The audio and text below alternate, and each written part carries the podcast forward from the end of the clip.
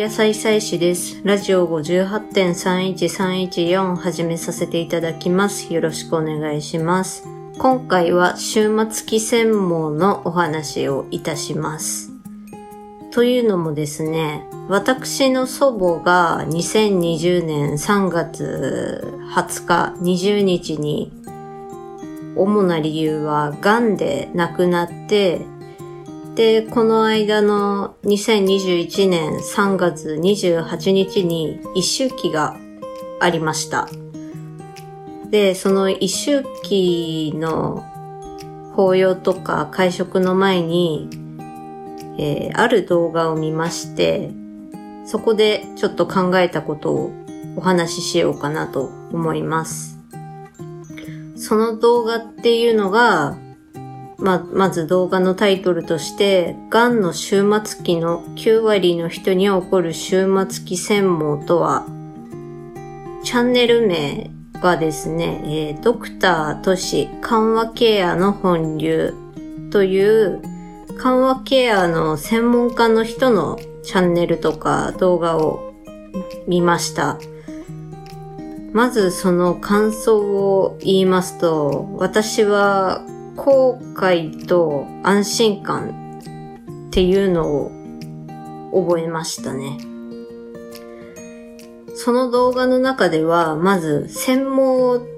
ていうのは、幻覚とか原子っていった精神疾患なんですね。専門自体は。で、癌の終末期っていうのが回復の見込みがない。もうそこまで来てしまっている。そこまで体が蝕まれてしまっているっていう状態で、まあだから緩和ケアとか緩和病棟なんていうところが必要になってくるというかね。痛みとか苦しみを和らげるためにそのケアが必要になる。で、癌の終末期専門っていうのは、もう人生の残りが少ないですね。で、まあまずその専門をなくすことはできませんよということが冒頭で語られていました。そしてここで私の祖母の場合なんですけど、もうもともと何十年前、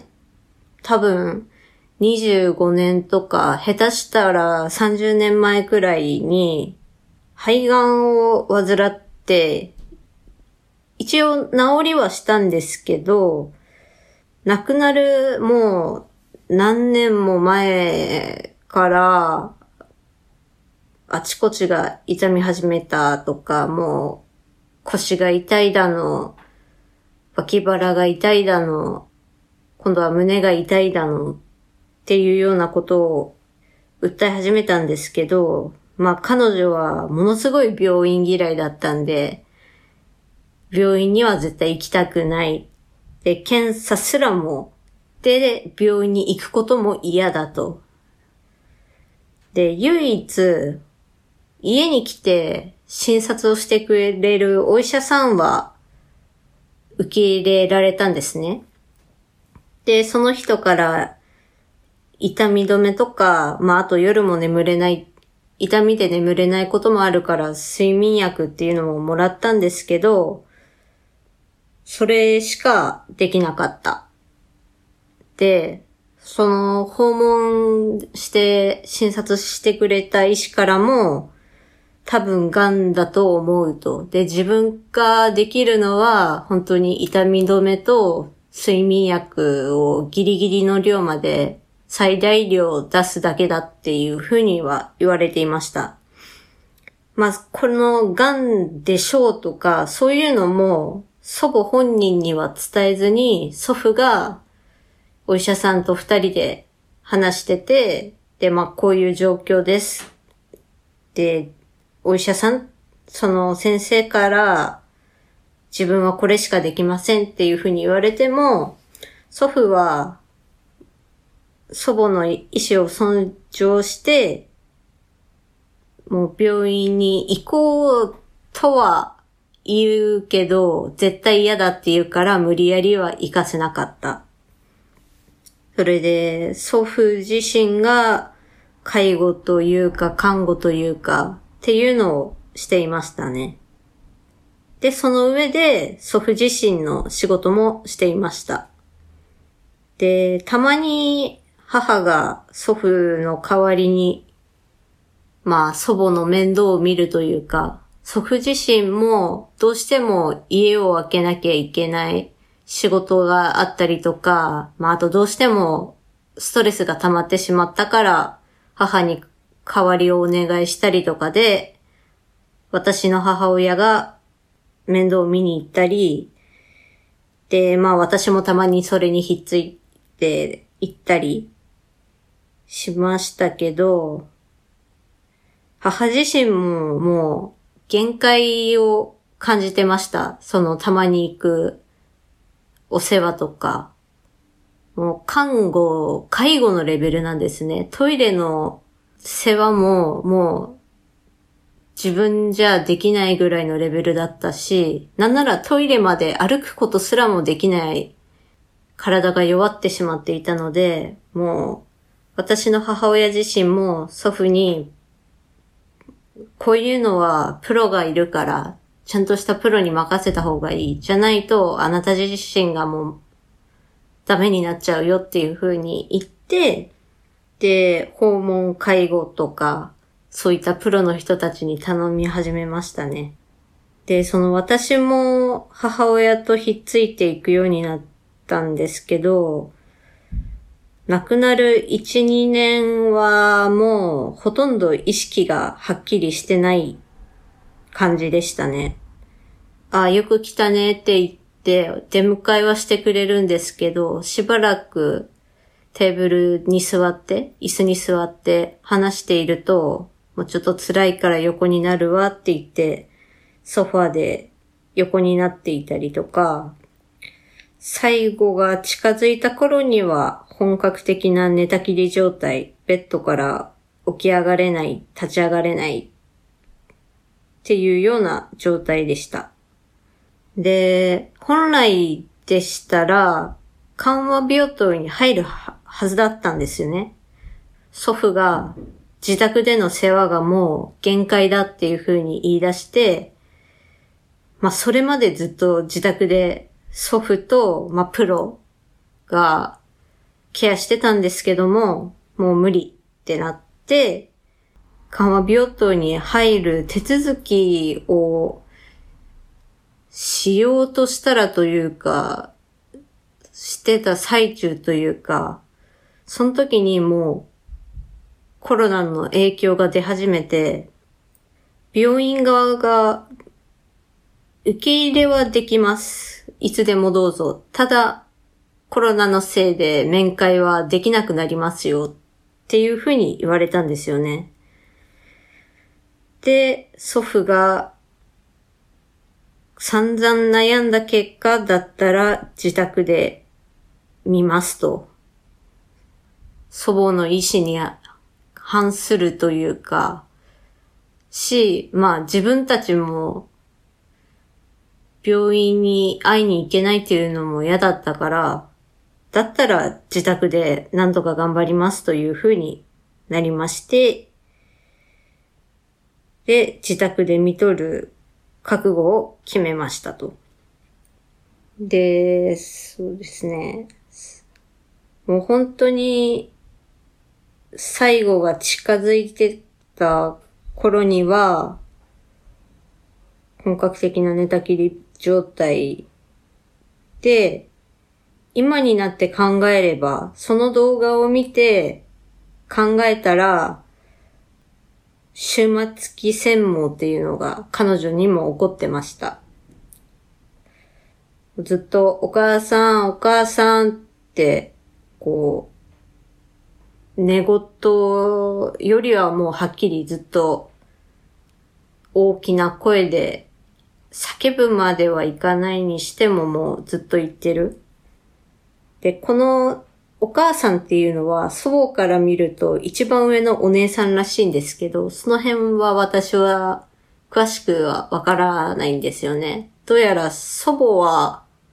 祖母には結構兄弟がいたらしくて、その中でも一番下だったらしいんですよね。だから一番上のお姉さんとは結構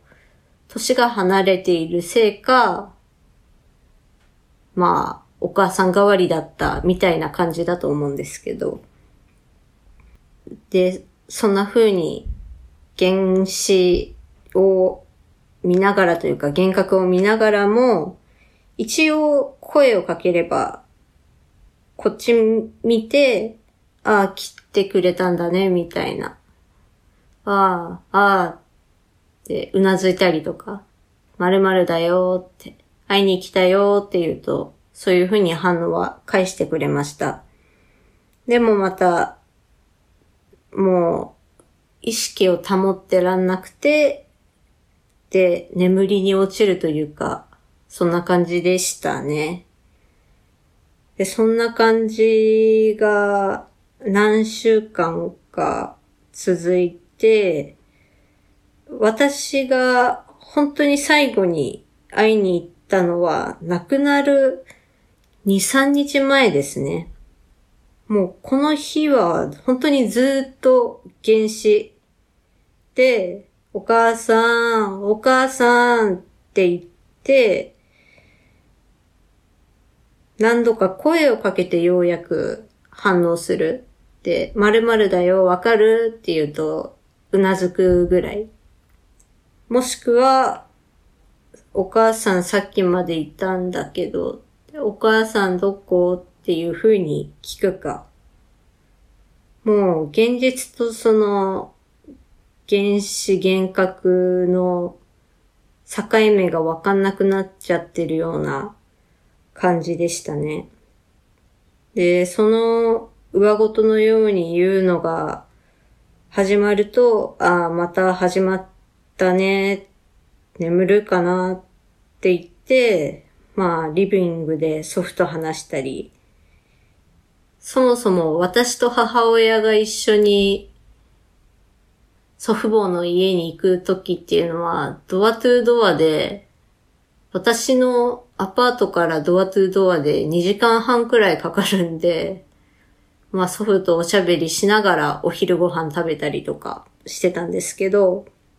そんなのをして、1時間2時間くらい滞在して、帰り際に、まるまる、いつも私、一人称は自分の名前なんですよ。まるまるまた来るからね、じゃあねって言って、したら、ああ、そうって言って、手振ってくれたんですよね。で、それが、私が見た祖母の最後の姿でした。数日後に、20日20日に亡くなりましたね。東京で桜の満開宣言みたいな、そういうのが出る前日に亡くなりました。いい季節に行ったというか、覚えやすい時に行ったというか、そんな感じでしたね。で、また今度動画の話に戻るんですけど、この終末期専門っていうのは患者さんとの別れが近いサインであると。この終末期専門自体は、先ほども言ったように治療不可である。でも、患者さんは手を握ってあげると安心したり、ああ、この人が誰々が横にいることを感じることはできるから、そういうのはしてあげてくださいねと。で、また、ある別の医師宮城かどっかのお医者さんは、この終末期専門を患者さん側から見てお迎え体験っていう風に言ったらしいんですよね。例としてある患者さんのことが挙げられてて、先生痛いんだ、苦しいんだ、死ぬのが怖いんだって言って暴れてた患者さんが、このお迎え体験によってある時から先生死ぬのが怖くなくなったんだよ。なんか川を渡ってたらおじさんが川の先に見えて、すごい楽しそうだったんだ。です。そこに行こうとしたら、お前はまだ来るんじゃない。帰れって言われて、目を覚ましたんだ。で、その患者さんのおじさんっていうのはもう亡くなってるらしくて、そのおじさんがいる方向がすごい楽しそうだった。あそこが死後の世界だったら、もう俺は死ぬのが怖くなくなったんだ。っていう風に、もう暴れることがなくなったらしいんですよね。で、そのまま最後を迎えたっていうようなお話もありました。で、この話を、まあ、聞いてっていうか動画なんで私は見て、まずすごい後悔したんですよね。私は祖母の専門が始まると、あ、また始まっちゃった、眠っちゃうかなって思って、その場を離れてしまったんですよ。で、その時、もしこの動画を見て知ってたら、手を握ったりとか、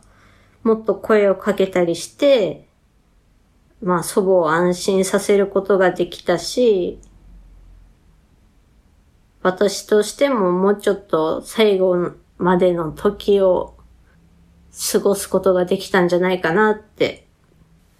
動画を見た後はその気持ちでいっぱいで、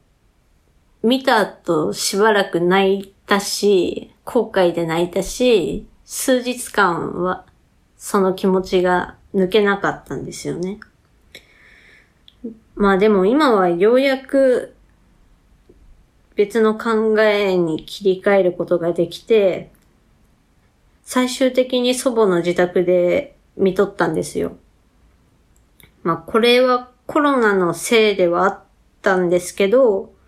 本人の望み通り病院嫌いで病院で死にたくないって言ってた祖母の望み通りになったし、専門で見てたのが、死んだそのお姉さん、祖母の言葉で言うとお母さんっていうことだったんで、まあもしかしたら、その専門のおかげで死への恐怖っていうのを和らげてくれてたんだなぁと。それで安心できるようになったというか、気持ちを切り替える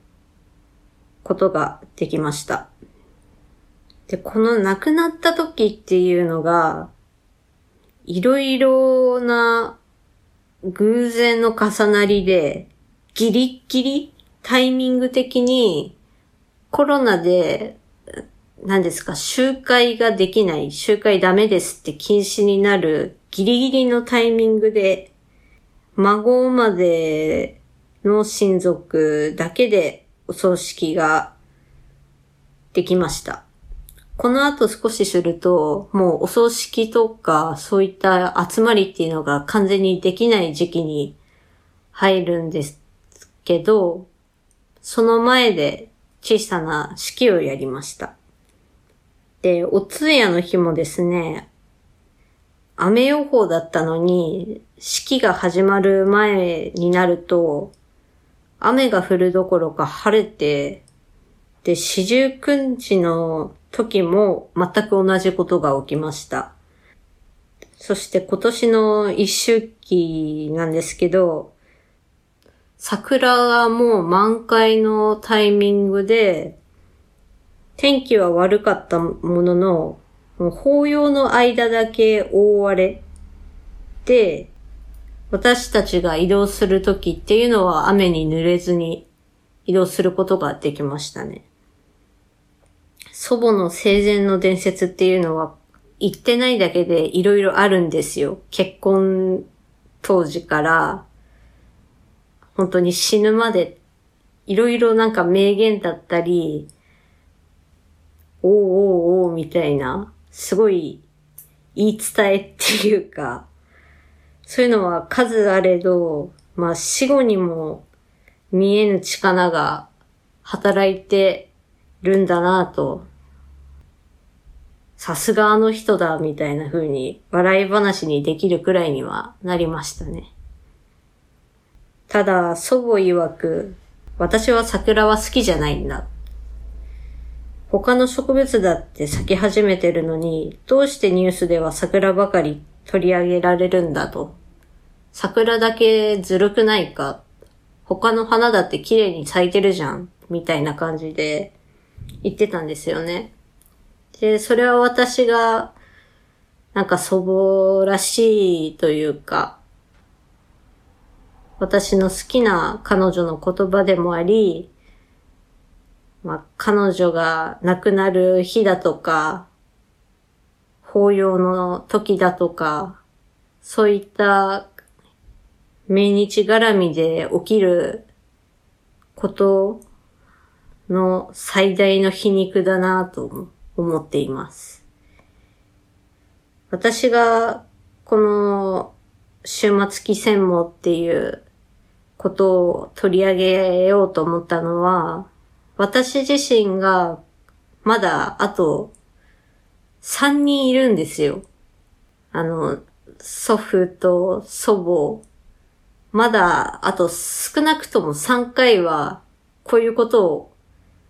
経験しなきゃいけないかもしれないんですよ。で、それの教訓にするためでもあるし、